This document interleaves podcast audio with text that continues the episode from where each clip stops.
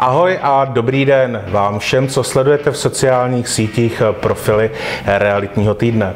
Naším dnešním hostem je pan Jan Borůvka, generální sekretář Asociace realitních kanceláří České republiky. Vítejte v realitním týdnu. Děkuji za pozvání, dobrý den všem. Po letošním roce si připomínáme 30 let výročí od založení asociace. To máte pravdu, ano, všude to hlásíme a jsme na to hrdí. Eh, gratulujeme za realitní týden. Eh, před těmi 30 lety, jaký byly začátky budování asociace? No to je celkem těžká odpověď, eh, nebo těžká jednoduchá odpověď, protože samozřejmě dá se říct na jednu stranu, že byly snadné, protože ta doba tehdy byla skutečně taková horentní, já si pamatuju takovou situaci z té doby, kdy eh, jsme začali rozbíhat samozřejmě i takový trošku marketing na to, aby se o nás začalo vědět. A domluvili jsme se tehdy s Českou televizí, že uděláme seriál na téma realitní kanceláře, reality. Eh, tehdy se jmenovalo, tuším, reality reálně. A tehdy televize dělala anketu mezi lidmi, ptali se, víte, co to je realitní kancelář? A já vám můžu říct, že 90% lidí řeklo, že neví. Uh-huh. Netušili lidi, co to je realitní kancelář, protože tady bylo 40 let vákuum a to, ten pojem realitní kancelář znali jenom staří lidé z doby před válkou. Takže ta doba, když se ptáte, jaká byla doba, byla zajímavá, protože jsme začínali všechno úplně od nuly. Uh-huh. Uh, co předcházelo eh, činnosti realitním kancelářím? Eh, byl tady za toho socialismu nějaký, eh, nějaký trh, nějaký prostředí, to byly ty domovní zprávy okresní, nebo nějaký bytový fond při městském úřadu někde při radnici. To je zajímavá otázka, protože eh, já si myslím, že to, o čem vy vlastně mluvíte, to z realitní činnosti až tak moc nesouvisí, to je zpráva nemovitostí, dejme tomu z toho našeho dnešního úhlu pohledu, či když se vezmeme takové ty bytové zprávy, tak to byla spíš správní situace, nebo záležitost zprávy tehdy to vlastnictví bylo velmi omezeno, že jo, to asi všichni vědí, k tomu se nemá cenu vracet, ale uh, každopádně, jestli existoval nějaký, řekněme, v úvozovkách realitní obchod, tak maximálně s chatama, že si mhm. lidi prostě kupovali nějakou chalupu, chatu. Známe chalupáře seriál, že jo? To asi zná každý i dneska, protože se neustále točí do, dokola, protože to je docela nakonec zábavné a legrace. Ale to bych řekl, byl takový jediný opravdu realitní obchod, jinak oficiálně nebyl možný vůbec a neoficiálně probíhal tímto způsobem. No. Uh-huh. V současné době má asociace kolik členů? No, ono to je taková vždycky taková standardní otázka zase, nestandardní odpovědí. Členů jako takových máme plus minus ke 400, eh, ale je to o tom, že naši naše členství je rozděleno do různých skupin a naším členem je například i franchízová společnost, nebo jsou franchízové společnosti a jestliže za nějakou franchízovou společnost máme třeba 100 eh, členů, tak eh, v lidském potenciálu to je třeba 15 lidí. Čili my počítáme členy pouze ty, co jsou jakoby kanceláře, i když to může být i jedno mužná kancelář. Aha. Ale na druhou stranu i fyzické osoby někdy mají kancelář, po kterou se skrývá třeba 10 lidí. Uh-huh. Takže 400, ale může to být v počtu třeba 5000 lidí, nevím tomu. Uh-huh. Tak tedy asociace združuje ten profesní hlas eh, v jednu sílu. No snažíme se o to. Samozřejmě profesní hlas, když budete s každým zvlášť mluvit, tak ne vždycky se úplně všichni na všem zhodnou. Že jo? Takže my se snažíme eh, jak si tu zhodu nalézt, eh, zejména v těch věcech, které se týkají realitní činnosti v rámci třeba legislativy. Že hledáme mm. vždycky cesty, jak prostě lidem usnadnit nebo, nebo tu práci nebo tu práci nějakým způsobem dostat do nějakých kolejí. Eh, dneska se často mluví samozřejmě o zákonu o realitním zprostředkování. To, to je jedna z kolejí, které jsme se chtěli dostat. Trvalo nám to dost dlouho, ale myslím si, že nešlo až tak o to, že by eh, to trvalo nám, ale bohužel nebyla jaksi ta politicko-občanská poptávka taková, aby prostě naše volání bylo vždycky vyslyšeno. Čili kamkoliv jsme se dostali, řekněme, na nejvyšší místa, tak to podměstsky spadlo. Až najednou začala ta poptávka být. Uh-huh. I když takovým v takovém gardu, v takovém hlase, který si nám až tak moc nelíbil, protože se řekl prostě zamezíme okrádání spotřebitele, tak to podle mého soudu nikdy nebylo. Ale dobře, ten hlas zazněl a pak byli ochotní poslanci víc naslouchat tomu, že by tady nějaký zákon asi měl být, který by, dejme tomu, chránil spotřebitele, ale cokoliv chrání spotřebitele, chrání zároveň i tu profesi, protože jí nutí chovat se profesionálně. A to si myslím, že o to šlo vždycky. Eh, tedy realitní zákon nastavil ty standardy práce realitního makléře, Snaží se o to, nastavovat ty, ty trendy, jak by to mělo být, nebo lépe řečeno nastavit alespoň podmínky pro to, co musí ten, kdo tu činnost dělá, co musí jaksi splňovat, zejména po té stránce vzdělání, potom i po té stránce samozřejmě každý to ví, že se musí pojistit, tedy ochrany toho, když se splete, protože splet se může každý, jsme lidi. Není to o tom, že chrání podvodníky. Když někdo bude chtít dělat podvod v jakémkoliv oboru, tak ho prostě udělá. Víme to, že tak se stává, eh, když lidi přijdou v případě obchodního případu o nějaké finance, dejme tomu v rámci nemovitostí, tak častěji to ku podivu nebylo kvůli realitním kancelářem, ale kvůli doprovodným službám, například i advokátním. Uh-huh. Realitní zákon je v platnosti něco přes rok. Eh, jak hodnotíte jeho účinnost? No já si myslím, že se dá hodnotit poměrně pozitivně, byť máme my jako asociace, tím myslím všichni, kdo kolem toho nějak něco dělají. To není, že by se hovořilo asociace tady je a ostatní k ní nepatřili. Ty, co k ní patří, tedy asociace, k ní má spousta různých výhrad a doufám, že se nám podaří něco napravit, co tam je, ale já to vidím jako takový krok kupředu v tom smyslu, že něco vzniklo a to něco je, už se budu asi opakovat, ale je něco, že povinné vzdělání, to se podařilo jak si dostat alespoň do té míry, že eh, ti, co to chtějí skutečně naplňovat a naplňují, eh, neobávají se, nebo případně nechtějí se vystavit nějakému postihu, že by nenaplňovali literu zákona, tak si prostě doplňují buď vzdělání, nebo to, co je tam povinno, odbornou způsobilost, aby mohli podat vázanou živnost, aby mohli na základě vázané živnosti provozovat realitní činnost. To, co vždycky měly čelní asociace povinné už léta letoucí, je profesní pojištění, to dneska mají všichni makléři jako povinnost, což si myslím, že zase je kroku ku předu. A to, že e, k, tom, k té vázané živnosti e, jistě vedou různé cesty, složité i možná ty jednodušší, to se časem jistě podaří odstranit, věřím tomu. Uh-huh. Uh, asociace sama poskytuje certifikační zkoušky.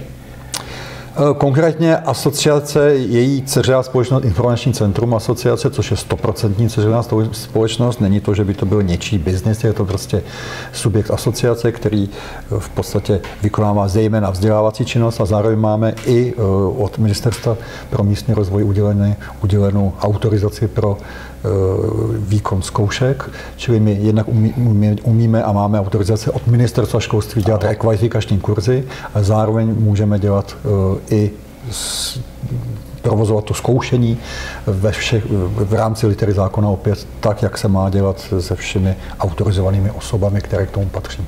Uh-huh. Jsou zájemci o certifikaci připraveni ke zkouškám? No, to je dobrá otázka. Ne všichni dokonale. Prostě, ale to je tak jako v každé škole, že když lidi jdou ke zkoušce, tak někdo to jenom chce zkusit. Musím říct, že nejlépe jsou připraveni ty, kteří projdou naším, zkoušk, naším kurzem, který je ten rekvalifikační, kde je teda skutečně všechno, co tam má být. Ten kurz e, není možné připravit někoho, a někdo to i tak dělá za den, za dva, na zkoušku. To možná můžu říct, jaké jsou otázky, odpovědi, jestli to tak někdo dělá, je to špatně, doufám, že to tak není, ale ten kurz je 12 denní a myslím si, i to je poměrně ještě limitovaná doba na to, aby se člověk stihl všechno naučit, ale protože aby to všechno pojal tak, aby to uh, u té zkoušky zvládl dokonale. Samozřejmě zkouška se neznámkuje, je to otázka uspěl, neuspěl, takže ne každý, když to řeknu v úvozovkách, uspěje na jedna. Někteří lidé uspějí takže dobře, jo? ale někteří také neuspějí. Nedá se nic dělat, prostě jenom všem, ale mohou jít znova ke zkoušce. Můžou se dopřipravit, jsme schopni všem říct, eh, co se mají naučit, tak aby eh, potom tu zkoušku zvládli. Uh-huh. Čili ta úspěšnost absolventa, aby dostal u vás certifikát na asociaci ze zúčastněných, zhruba tak kolik procent projde, kolik procent chtěli. Procenta byste zpátky. chtěli. Uh, já to v procentech, to ne, že bych nechtěl, ale neumím to říct, ale řekl bych takových no, 10-20% lidí se musí vrátit ke zkoušce. Prostě jednoduše ne každý. Jak, je to zajímavé, to, jak který běh, někdy přijde prostě 30 lidí a umějí to prostě, jak když byčem brská, když to řeknu takto. A ne vždycky jsou to jenom ty zkušení makléři, někdy jsou to hmm. skutečně ti, kteří třeba do oboru chtějí přijít. Dneska to i v rámci té možná mm, covidové doby eh, řada profesí, eh, jak si zavřela své pobočky, krám, když to řeknu takhle. A někteří lidé skutečně se pustí do toho, že tak dobře půjdu do realit a jsou schopni se to naučit neperfektně úplně. Někteří lidé úplně ne, ale je to možná spíš tím, že ne, že by nebyli schopni, ale někdy prostě je ta, ta absence té praxe potom je, je způsobí to, hmm. že ti lidé prostě některé věci mají v té činnosti běžné činnosti makléře malinko pomotané. Jo? Když si vezmete jen ten jednoduchý proces eh, pro každého makléře, který to dělá pár let, tak jednoduchý proces od náboru přes eh, nějaký uzavření zprostředkovatelské slovy, přes eh, prohlídky nemovitostí, prověření klientů, až po to, že vlastně připravujeme nějaké smlouvy, když máte nějaké, zejména třeba, a dneska takových případů je většina, že si lidi berou půjčku, spolupráce s bankou, jaké prostě zástavní smlouvy, úschovy, jak, jak, proč se něco dává do úschovy, proč je někde nějaký, jsou nějaké lhůty, než katastr zapíše a hmm. tak dále. To nám všem připadá úplně jasné, jednoduché, ale pro začínajícího makléře, který se to všechno jako učí a vrčí v rámci teda toho, těch, těch přednášek, tak někdy v tom mají zmatek a uh, je, mě, pro mě třeba je důležité, aby hlavně pochopil ten princip, protože na druhou stranu, když pochopí princip, tak ví, koho se třeba zeptat, jak to má všechno probíhat. Když nepochopí princip, tak může dělat potom hlouposti a zvlášť, když by se na ten trh postavil sám, jako hmm. samostatný makléř. Vždycky doporučuji, za, proč začínají, začněte u někoho dělat, Možná, že u něj zůstanete navždycky, ale určitě u něj získáte nějakou praxi. Potom se rozhodnete dál, nedělejte nikdy sami, když hmm. začínáte. Čili doporučujete tu pozici toho asistenta u realitního makléře, No, můžeme to nazvat jakkoliv makléře v realitní kanceláře, který se to nějakým způsobem tu praxi doučí na místě. Je to, jak když přijdete z maturity, máte maturitu z nějakého oboru, ale pak, když přijete do praxe, tak samozřejmě ta praxe se chová nějakým způsobem. Trošku ta praxe vás hodí do vody jinak a vy se musíte eh, věci doučit i z toho pohledu, nejenom z té škamny. Mhm. Jste za přísnější certifikační zkoušky? Jednoznačně ano. Určitě. Já vím, že mě nebudou mít někteří makléři pro tohleto rádi, ale když se budete bavit s makléři obecně, tak každý řekne, ano, profese musí být prostě jako vykonávána poctivě, profesionálně, my všechno víme, ale potom u té zkoušky, když něco nevědí, tak se samozřejmě eh, mají ně, někteří i tendenci dohadovat, to tak není přece, to je takhle, ale já si myslím, že o tom to je, že chceme, abychom tu profesi dostali výš, v zájmu nás všech, když jsme na tom trhu potom, tak aby lidi si vážili toho, že pracují s profesionály. A to je skutečně to důležité. Když tam bude někdo, kdo to bude dělat na půl plynu s tím, že to za mě dělá ten, to za mě dělá ten, nic o tom nemusím vidět. Mně stačí, když vás jenom tady v podstatě uvedu do problému, to nestačí podle mého soudu. Možná to někdo vidí jinak, ale já si myslím, že ten makléř by měl být schopen pracovat i v té v rámci té firmy samostatně a tam potom samozřejmě má tu pozici, kterou má mít uh, nějakou určenou. Mhm.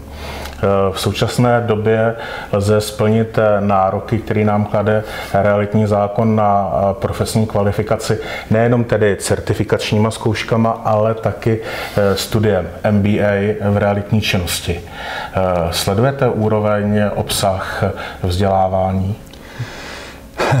No, eh, ten zákon vám to umožňuje i jiným způsobem. Pokud máte vysokou školu a jste právník jako vysokoškolák, nebo stavař, nebo ekonom, tak také bez vlastně zkoušky odborné způsobilosti můžete nastoupit, protože nemusíte mít žádnou praxi, stačí vám tento diplom. Eh, obecně řečeno si myslím, že to je trošku nedostatek, ale budíš, chápu, že tito vysokoškoláci jsou schopni rychleji se třeba některé věci v rámci praxe doučit, budíš. Ale jste už třeba doktor medicíny, který jistě absolvovali medicínu, eh, je schopen se naučit lecos, tak tam už vám nestačí eh, tento vysokoškolský titul a musíte nějakým způsobem podle zákona postupovat tak, abyste získal eh, možnost být teda zapsán na živnostenském úřadu v rámci vázané živnosti.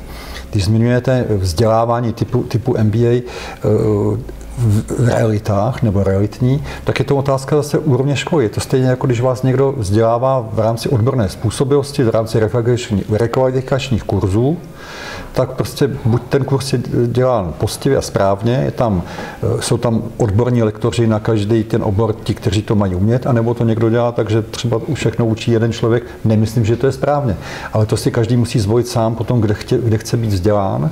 A samozřejmě i v rámci eh, dneska vznikajících eh, institucí, a to není, nejsou čerstvé instituce, byly takové instituce už dřív, jen se třeba nechytly. Otázka, jestli se ty, tyto chytnou, si budou mít dostatek lidí, kteří tam budou chodit. Jo, protože učit se eh, odbornou školu v rámci třeba MBA je důležité spíš kdo to přednáší, kolik tam je lidí na to a kdo, jestli jsou to skutečně odborníci, jestli ti garanti, co to garantují skutečně ty, těmi odborníky jsou, asi to každý zkusí vyčíst, kdo jakou má praxi, kdo to nějakým způsobem vyučuje a podle toho tam jde, to není nic proti značce toho, kdo to učí, ale proti tomu, aby to fakt bylo kvalitní. Já když se něco chci naučit, tak přece nejradši půjdu na Oxford, když teda ne, tak půjdu třeba na Karlovou univerzitu, e, ta je taky úžasná, ale budu zvažovat nejenom to, že dostanu titul, ale to, že se něco naučím. A to jestli MBA vzdělávání toho či onoho institutu bude kvalitní, tak zaplať pámu za to. E, to se bavíme o té části realitního vzdělávání. Mm-hmm. Realitní zákon po tom roce a pár měsíců působnosti. Říkali jsme certifikační zkoušky, že byste zpřísnil. Dobře. Já bych spíš to, to viděl jinak. Zpřísnil eh, to, jestli skutečně jsou všude vykonávány tak, jak jsou nastaveny. Mm-hmm. Aby to bylo správně pochopeno. Já Tedy myslím, jsou nastaveny správně, jsou nastaveny poměrně správně, ale ten jejich výkon může být diskutabilní. Jo? To je jediné, co si o tom myslím. Mm-hmm. Zákon samotný. V čem má podle vás rezervy? To je na dlouhý vyprávění určitě, protože eh, když se budete zase bavit s jednotlivými makléři, tak v něm každý bude vidět trošku nějakou jinou, jinou problematiku. Eh, já řeknu jenom takový příklad. Eh, často se diskutují rezervační smlouvy, rezervace, že vlastně zákon nějakým způsobem neřeší. On neměl ambice řešit jednotlivosti v obchodních případech. I ty systémy zajištění nemovitosti, to řekneme takto, má každá firma eh, svoje a nejsou úplně jednotné, takže nastavit to jednotně nikdy nebude asi jednoduché. Eh, takže to můžou být ty rezervy, kde se může do toho zákona dostat něco, co by tuto věc třeba zjednodušilo, ujasnilo, nastavilo nějak jednoduše. Jo? Čili takových jako drobností tam jistě bude víc, nebo je tam víc, to my to víme, ale v opět se vracím k tomu, že v těch principech si myslím, že nastavený je dobře, že tam je řečeno, že uh, máte mít ve vztahu se spotřebitelem uh, písemnou uh, smlouvu o zprostředkování, pokud ji nemáte, tak ten spotřebitel potom nakonec nemusí plnit, čili není to o tom, že to musíte mít, ale když se to náhodou stane, tak máte vy smůlu. Takže doufujeme, že to bude tlačit lidi mít teď písemné smlouvy. A proč to chceme? Protože chtěli jsme, aby to v tom zákoně bylo, protože písemná smlouva narovnává všechny ty vztahy v rámci potom případného sporu. Je všechno jasné, protože když si něco dohodneme jenom ústně, e, těžko potom u soudu dokazujeme, co je správně, není správně. Druhá věc je, že samozřejmě je mezi realitními kancelářemi řada těch, kteří e, jsou schopni začít prodávat něco, na co vůbec smlouvu nemají, to taky není v pořádku a pak tvrdí, že ji ústně měli, takže nech je to písemně všechno kodifikováno. To si myslím, že je dobrá cesta. Že je dobrá cesta, že mají být lidé pojištěni, že mají se vzdělávat. No. To je, řekněme, ty základy tam jsou, jsou jednotlivosti, které potom řešíme a to už je o těch obchodních strategiích i firmy, jakým způsobem fungují, jak funguje provizní systém.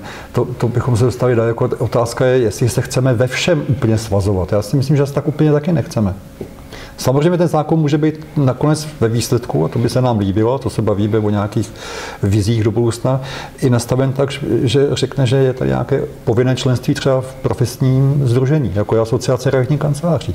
Protože potom to kdy státní zpráva do jisté míry naříká, že některé věci není schopná kontrolovat, bude na bedrech toho profesního združení a já myslím, že to si už pořádek ve svých řadách vždycky bude schopno udělat. A to je to důležité. Tak to funguje třeba v Belgii a tam to je dokonalé. To eh, jenom pro kolegy, kolegyně, kteří teď právě začali náš rozhovor sledovat. Eh, vy hovoříte o zákonném členství v profesní organizaci. Například, například, ano. Je to něco, co prostě u nás není podporováno. Eh, obecně naopak se spíš hovoří o rozvolňování, aby přístupy do profesí byly snadné a podobně. A zase to je už potom jaksi v konfliktu vůbec se vznikem toho zákona, že ten svým způsobem omezuje ten vstup, protože říká dopředu, musíte mít odbornou danou způsobilost. Kdyby byl úplně volný, tak to bylo, jak to bylo předtím, že mějte si, co chcete, pak jste odpovědní za chyby obecně.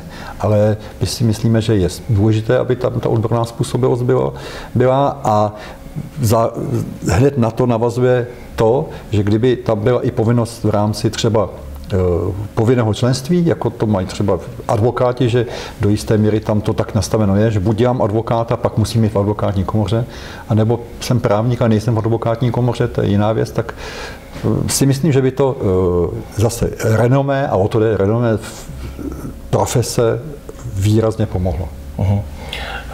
Sledujete také jiné subjekty, které združují tu oborovou sílu? Máme tady komory, Eh, my letos slavíme 30. výročí, vy jste to zmínil na začátku. Za celou dobu eh, já mám, řekněme to štěstí, i když vzhledem k věku tu smůlu, že, že u toho celých těch 30 let nějakým způsobem figuruji, tak za celou tu dobu vzniklo a zaniklo řada různých združení.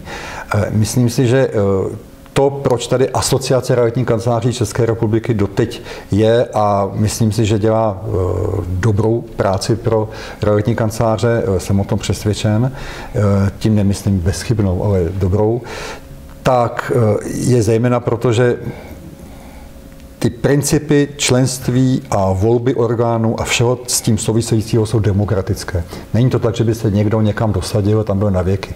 A to byl vždycky problém všech nových združení. A já se teď nechci žádného dotýkat, ale prostě a jednoduše je-li toto v nějakým způsobem principem nějaký, nějakého společenství, tak to eh, je vždy omezeno eh, ve smyslu existence toho subjektu, protože to vede tak říkají, do, podle mého do pekel.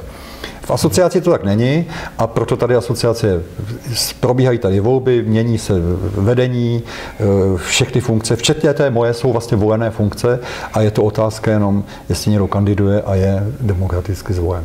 Aby jsme přiblížili fungování asociace pro někoho, kdo teď právě se rozmýšlí být členem? Hmm. No fungování, e, stačí se přečíst stadovi, oni jsou celkem dlouhé, ale není to zase tak složité. Prostě jednoduše členem, už jsem možná zmínil, může být být kdokoliv od jednotlivého makléře přes menší až velké kanceláře až pro realitní sítě. Tam jsou nastaveny vždycky podmínky pro to členství a potom, eh, co se týče té funkce, eh, jakoby Technicky tak asociace má takzvané orgány, tím nejvyšším je valná hromada, což jsou vlastně všichni členi, když se sejdou jednou za rok, tak prostě mají možnost eh, volit o čemkoliv v rámci programu. Pak je tam asociační rada, která je sedmičlená a ta vlastně řídí asociace vždycky po dobu ty své, ty své, toho svého funkčního období, které teď čtyřleté toším, jednou bylo tří, pak pětileté, vždycky se o tom hlasuje, jak to vlastně bude. Pak tady je kontrolní orgán, to je dozorčí rada, e, to jsou zástupci z každého regionu v republice, čili vlastně 14 člená a tam má možnost jednak kontrolovat výkon činnosti, kontroluje finance, aby prostě se s penězi nakládalo tak, jak se nakládat má. A zároveň i plní roli vlastně eh, dozoru nad činností v rámci řešení stížností. Protože samozřejmě i na poli asociace se občas stane něco, že klient není spokojen s činností člena třeba, tak podá stížnost, tak dozorčí rada potom řeší tu stížnost a eh, vyhodnocuje, jestli ten člověk na kterého bylo podána stížnost, pochybil v rámci toho, jak jsou nastaveny naše vnitřní směrnice, například etický kodex a podobně, a stanovy. Čili to je tak ta základní struktura. Pak tady výkonný aparát, k kterému patřím já jako v rámci orgánů, což je ten sekretariát asociace, když řeknu takto. Uh-huh. V rámci tedy těch případných rozhodčích řízení, pochopil jsem to tak, historicky asociace vylučovala někoho z členů? Ano, už se to i taky stalo. My tam máme takový sankční systém, kdy začíná to samozřejmě pro někoho možná směšným, pro někoho nikoliv eh, napomenutím, přes i finanční možné postihy případně, když by se to opakovalo až po vyloučení, které když se zveřejní, tak samozřejmě pro někoho není příjemnou zprávou. Uhum. Za těch 30 eh, let, co žijete realitním prostředím, eh, kam se ta práce realitního makléře, realitní kanceláře až posunula? Jak vnímáte ten progres? Určitě se profesionalizuje, to je jednoznačné. I když je to zase úhel pohledu. Byste se na začátku ptal, jak to vlastně všechno bylo na začátku. Uh-huh. Jak to bylo? Nebylo to, co dneska eh, je úplně běžné, že si otevřete počítač a máte vlastně sebou přenosnou kancelář, tak eh, svého času nebylo. Lidi všechno měli v notýskách a všechno si psali a taky fungoval realitní trh. Čili není to o tom, že by vše bylo závislé pouze na technice či, či, či papíru, když to řeknu, ale tehdy to taky fungovalo, dneska se vše do této míry hodně, řekněme, profesionalizuje v tom smyslu, že to klade větší nároky na, na schopnosti lidí ovládat jak technologie, tak i řadu předpisů, které se, se složit, inovují a jsou složitější. Nový občanský zákonník, dneska zákon o realitním zprostředkování. Řada předpisů, eh, ochrana dat, že jo, GDPR, strašák, AML, strašák, eh, prostě všechno to má vždycky nějaký reálný podklad, proč to vznikne, ale na druhou stranu to lidem do jisté míry komplikuje činnost a otázka je prostě, kam až ta komplikace zachází. A na to tady je takové profesní združení, aby se snažilo tyto věci dostávat na tu správnou úroveň a pomáhat zase naopak, na jednu stranu pomáháme spotřebiteli, aby byl spokojen s kvalitní činností, na druhou stranu realitním kancelářem, aby tyto všechny předpisy eh, byly akceptovatelné a vykonatelné. Ehm, do budoucna. Ehm, realitní zákon je úspěch, asociace bez pochyby. Ehm, na kterém dalším úspěchu pracujete? Takhle, teď se podíváme po tu pokličku jo, jasně, do vaší jasně. kuchyně. Na čem pracujeme? Ono to, ono to je neustálý, neustálý proces. Svého času eh, asociace, a to už zase řada eh, pamětníků si pamatuje, ale těch dnešních kanceláří ani neví, v podstatě měla svůj portál, který byl jedna, pak číslo dvě na trhu, když vše začínalo. Samozřejmě, eh, nebo nevím, jestli to je, samozřejmě se dá říct, ale nějakým způsobem, když do, do toho trhu pak vstupovali další a další subjekty, který, kte, kteří nabízeli služby, eh, měli to jako svůj podnikatelský záměr a asociace není komerční podnikatelský subjekt, je to združení, dneska spolek, ale je to prostě profesní subjekt tak eh, se vlastně ten, ten náš systém až tak úplně neudržel. Na druhou stranu víme, že to je něco, co realitní makléři potřebují, eh, využívají, ať už jednotlivé systémy, vlastně nemá co jmenovat, ale každý je využívá dneska denně, tak eh, jedním z našich cílů je přijít opět s novým nástrojem pro makléře, ten projekt je teď rozběhnutý. Bez rozdíly v rámci, bez rozdíly barev dresu. Byť pro, pro členy předpokládám, že to bude motivace i vstupu do členství, uh-huh. bude mít nějaké výhody třeba, ale nicméně bez rozdílu barev dresu, protože to je naším cílem. My nechceme mít jak, jakousi bariéru proti kancelářím. V žádném případě. Pouze vyžadujeme, aby ti, kdo k nám jdou, plnili podmínky členství, tedy chovali se profesionálně zejména. Prostě, jestli si, uh, oni se k tomu zároveň zavazují, o to to jde, oni lidi řeknou prostě, co já se chovám, ale nepotřebuju. Ne, dnes, když byl, to, teď, když byl covid, nebo když se dělal zákon, tak jsme najednou viděli, jak se zvedají telefony od nečlenských kanceláří a ptají se. A to jsme byli rádi. Ale nicméně si říkám, tak nepotřebuju, ale najednou potřebuju. Mm-hmm. Když se něco děje, samozřejmě, neděje mm. se každý den, protože vy obchodujete, makléři, všichni makléři obchodují a to, co dělá asociace, to je právě ten background, který vlastně dnes a denně oni cítí, až, až když se někam dostanou do nějakého problému. Ne dnes a denně v rámci své činnosti. Uh, jste se tady zmínil o tom systému uh, s přístupem realitních kanceláří, realitních makléřů bez rozdílu, bez rozdílu barev dresu. Mm. Tedy mluvíte o nějakém MLS-ku, nějakém multi-listing systému. Není to jenom to, my máme jakýsi MLS systém, ono totiž... Protože techno... to se tady pokoušelo celá celá řada subjektů a nebyli schopni se domluvit na relevanci těch dat, které do toho budou vkládat, tak aby eh, ten systém měl vypovídající uh, hodnotu, aby jsme tady měli ty jabka s jabkama, hrušky s hruškama. Mm, no, ono to bude v něčem malinko jiném. Technologicky není problém takovou věc udělat.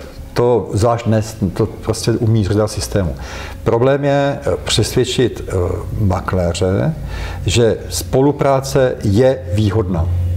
Prostě je výhodná. Eh, samozřejmě k tomu někoho přesvědčit není tak jednoduché, protože v dnešní době, kdy je tak enormní poptávka, a malá nabídka, tak já jako makléř, když seženu do nabídky byt, tak prostě bez spolupráce ho snadno prodám, tak se mi nechce ho nabízet někam do nějaké spolupráce. Eh, máme vymyšlený jakýsi motivační systém, jak to udělat. To o tom se nechci teďka vyjadřovat, protože bych rád, aby to, až to vstoupí na, na trh, tak aby to lidi oslovilo. A doufám, že to, bude, že to bude fungovat, protože eh, O MLS jako asociace víme, když tady ani nikdo nevěděl, co to znamená. Protože my jsme na začátku té činnosti, to jste se možná taky vlastně ptal, co bylo. Bylo to skvělé už mimo jiné proto, že jsme spolupracovali tehdy uh, s USAID, čili s americkou podporou, která nám sem přinesla řada, řadu informací, včetně spolupráce s NAR, což je Národní asociace makléřů ve Spojených státech. A v té době tam MLS fungovalo úplně na jedničku. Ale proč to tak bylo? Protože tehdy ještě neexistoval internet. A in, jenom MLS prostřednictvím jejich dokonale fungujících eh, telefonních linek byl schopen na, přes určitý eh, systémy eh, modemů zpracovávat informace a pouze v realitní kanceláři jste byl schopen jako klient najít veškeré informace o tom, co se nabízí a tam taky dát svoji nemovitost. Čili to bylo unikátní prostředí pro vznik MLS. Tehdy pro ně zlatá éra. U nás to nešlo udělat, protože nefungovaly linky. Mm-hmm. My jsme to zkoušeli a nefungovalo. My jsme si pak pouštěli stočené kazety, tehdy to byly ty kazety, ještě malé kazety. A na tom je to závislé, že tehdy to prostě bez toho ani tam nešlo obchodovat. Dneska v takových úzovkách se dá říct, že do toho vlítl internet, který se MLS stal do jisté míry, míry nepřítelem, protože vlastně tu informaci o tom, co se děje, ta veřejnost získá i jiným způsobem, než pouze přes realitní kancelář. Nicméně na druhou stranu to je velký pomocný, protože umožňuje dalších, řadu dalších věcí. A takže já že se bavím o, v podstatě o portálu e, veřejném, který bude mít funkce které pomohou ve spolupráci realitní kanceláří, tedy v rámci toho MLS, Multiple Listing Service, čili takový to nástroj, kde se budou umístěvat všechny nemovitosti eh, členů i nečlenů, ano. když budou ochotní v této věci spolupracovat, za nějakých podmínek a ty podmínky budou takové, že bude zajímavé do toho systému vstupovat, možná zajímavější, než rovnou jít na nějaký systém veřejný. Uh-huh. Já jsem se jenom chtěl zeptat, podle vaší představy, který údaje do toho multilingual listing systému eh, makléř má zadávat o té nemovitosti, ono na tom severoamerickém realitním trhu to mají de facto z nějaké období vyhlášky nastavený ty makléři, co tam musí eh, dávat za informace. Tak u nás už Tady, když si vemu tu jednotlivé, jednotlivé, jednotlivé portály v podstatě v rámci nějakých zákonných předpisů v podstatě taky vám do jisté míry už nařizují, co máte mi napsáno. Hmm. Když, když vy budete psát inzerát, tak ho taky nemůžete napsat až tak úplně, jak vás napadne, co se budeme povídat. Čili ta, ta základní struktura informace tam je daná, ale v rámci vnitřního sdělování samozřejmě tam může být další informace, včetně toho, jak si dělit provize, co, co o té věci už vím, nevím, co mohu sdělovat, nebo naopak eh, vylistovat tam proto listing, čili nabízet česky eh, nemovitost, kterou někdo třeba nechce veřejně nabízet. Někdo chce třeba prodávat hotel, ale nechce, aby se rovnou někde eh, hlásil a tady ten hotel je na prodej, protože mu třeba odejdou bez jediné zaměstnanci, protože se budou bát, co se děje. Čili jsou samozřejmě i neveřejné nabídky. To, to, to MLS má eh, řadu výhod, má-li být využíváno pro, makléř, pro makléře i pro spotřebitele, takže lec, který spotřebitel, nebo prodejce jako takový, nebo na, na, pronajímatel může usoudit, že je výhodné spolupracovat s tím, kdo je zapojen do tohoto systému, protože to umožní ještě lépe realizovat jeho zakázku, třeba za víc peněz, než by udělal. On také klient v obdobných systémech vidí uh, úspěšnost makléře podle jeho úspěšnosti si potom makléře má možnost srovnat s konkurencí, vybrat, najmout si ho na zakázku. Který makléř je pro Jana Borůvku sekretáře Asociace realitních kanceláří České republiky jeho pohledem úspěšný? No, já to řeknu obráceně, kdo podle mého není ten jednoznačně úspěšný je ten, který si zaplatí pouze tu reklamu, že bude vidět. Je to sice hezké a řada systémů to i v zahraničí nabízí, když se tady zaplatíte, tak hned vám, vás nabídneme k tomu, abyste realizovali tu zakázku, tak tam takto podle mého soudu nestojí. Ten úspěšný je ten, který má řadu dobrých referencí, protože lidi správně obslouží, je schopen realizovat hodně zakázek, ale zase těžko se uh, hodnotí, no, srovnává makléř se zakázkami eh, v cenách třeba z regionů severočeských a z Prahy.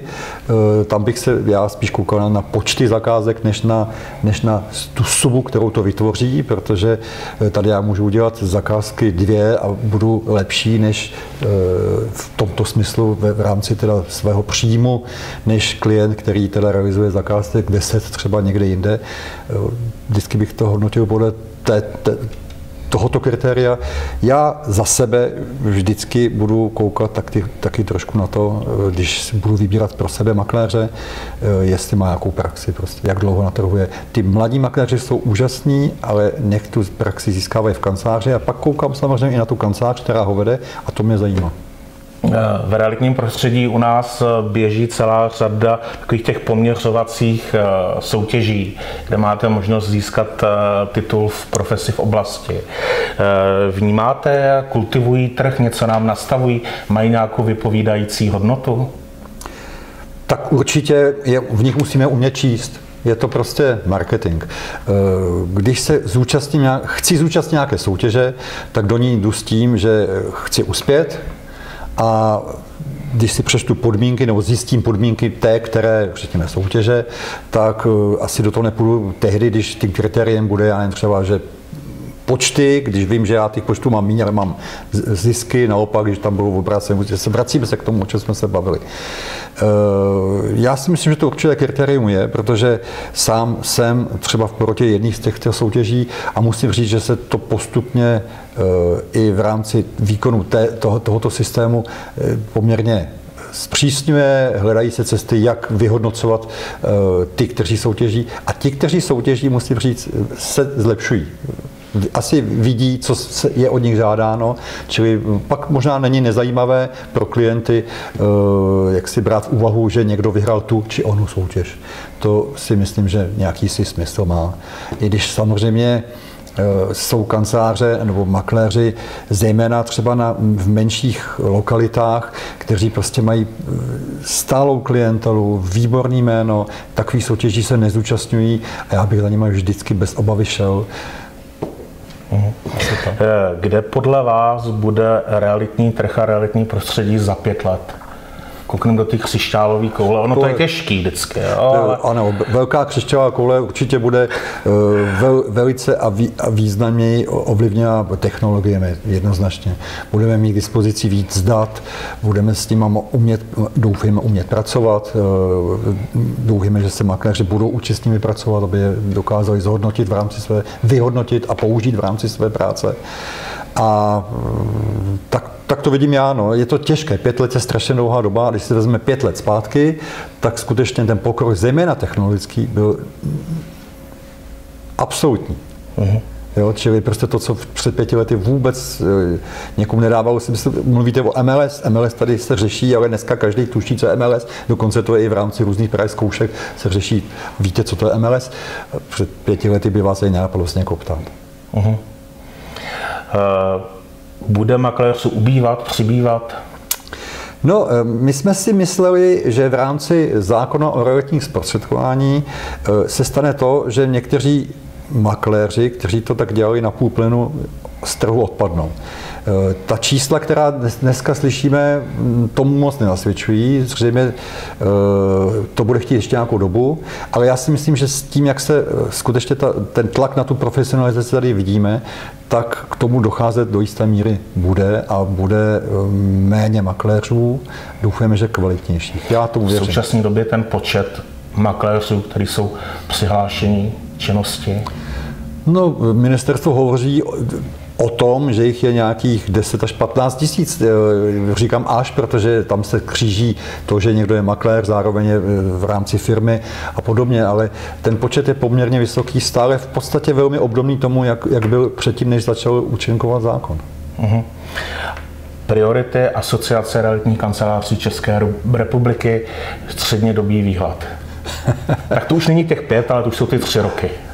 Eh, já si myslím, že bych spíš hovořil o těch deseti letech. Eh, ten, ten, ten, ta priorita je eh, opravdu dbát na to, aby nevznikaly předpisy, které budou činnost komplikovat nesmyslně realitním makléřům. Pokud budou vznikat takové předpisy, které budou makléře nějakým způsobem směřovat k tomu, aby vykonávali činnost správně, profesně správně, legálně správně, to je asi v pořádku, ale aby nekomplikovali zbytečně. Za tu dobu, co asociace existuje, těch předpisů bylo řada. Hmm. Řešilo se prostě, protože pod námi jsou i třeba dražebníci v nemovitostech, tak zákon o veřejných dražbách. On toho je spousta, o tom se až tak třeba nemluví, ale dneska to, co dříve bylo skoro tabu, že bude nemovitost nějaké aukce, spíš to bylo o tom, že prostě dražba, aukce, to je všechno spíš, že někdo už je v nějakých nesnázích. Dneska tyto formy mohou být až jaksi vyhledávanými způsoby dosažení vyšších jakoby třeba zisků hmm. z té nemovitosti pro toho, kdo prodává a podobně. Ale to všechno je omezeno nějakými předpisy a já si myslím, že úlohou profesního združení jako asociace je právě dbát na to, aby když ty, ta ta opatření, která vznikají někde, řekněme, v úřadovnách ministerstev eh, vznikají trošku za stolem. To se může bavit i třeba o oceňování nemovitostí, o cenových mapách. Toho je spousta, mm-hmm. to lidi spousta ani nevědí. Vy jste tady zmínil aukce. Já na prvním školení o aukcích jsem byl před třemi a půl lety a to školení bylo poloprázdný. Eh, dneska je to jeden z těch trendů, z těch moderních in termínů aukce, dražba nemovitosti. Eh, jejich typů je celá řada. Já, když jsem začal listovat někde eh, v Google až 50-60 typů různých hmm. aukcí a forem licitace. Jak vnímáte tenhle ten nástroj prodeje nemovitosti? Eh, ne, nepůjdu do detailu teďka, to nemá cenu, sám říkáte, že těch forem je spousta, ale já se domnívám, že ten způsob jakési soutěže, zvlášť je před, předem avizován, že může nastat, či rovnou je tak nastaven ten, ten obchodní případ, tak prostě umožňuje prodávajícímu dosáhnout vlastně nejvyššího zisku na trhu. Prostě a jednoduše kupující rozhodne, kam až je ochoten jít Eh, a prostě dostaneme se k jakési tržní ceně, řekněme. Samozřejmě může to mít různé další konsekvence a může někdo namítat, že tak to úplně není, ale já si myslím, že do jisté míry ano. Uhum. Čili je to legitimní nástroj, jak dosáhnout uh, je dělán, ceny pro prodávajícího? Je-li dělán legálně, správně a eticky, tak ano. Výborně. Uh, máme tady ještě jedno téma AML, ano. Anti-money laundering, já vím, že jsem zaznamenal v sociálních sítích, že probíhají nějaké aktivity, jednání, tak aby eh, byly rovné podmínky eh, samoprodejci eh, a realitní makléři, aby splňovali ty samá kritéria, aby dělali ty samé věci, co, co se má dělat z pohledu zákona o AML.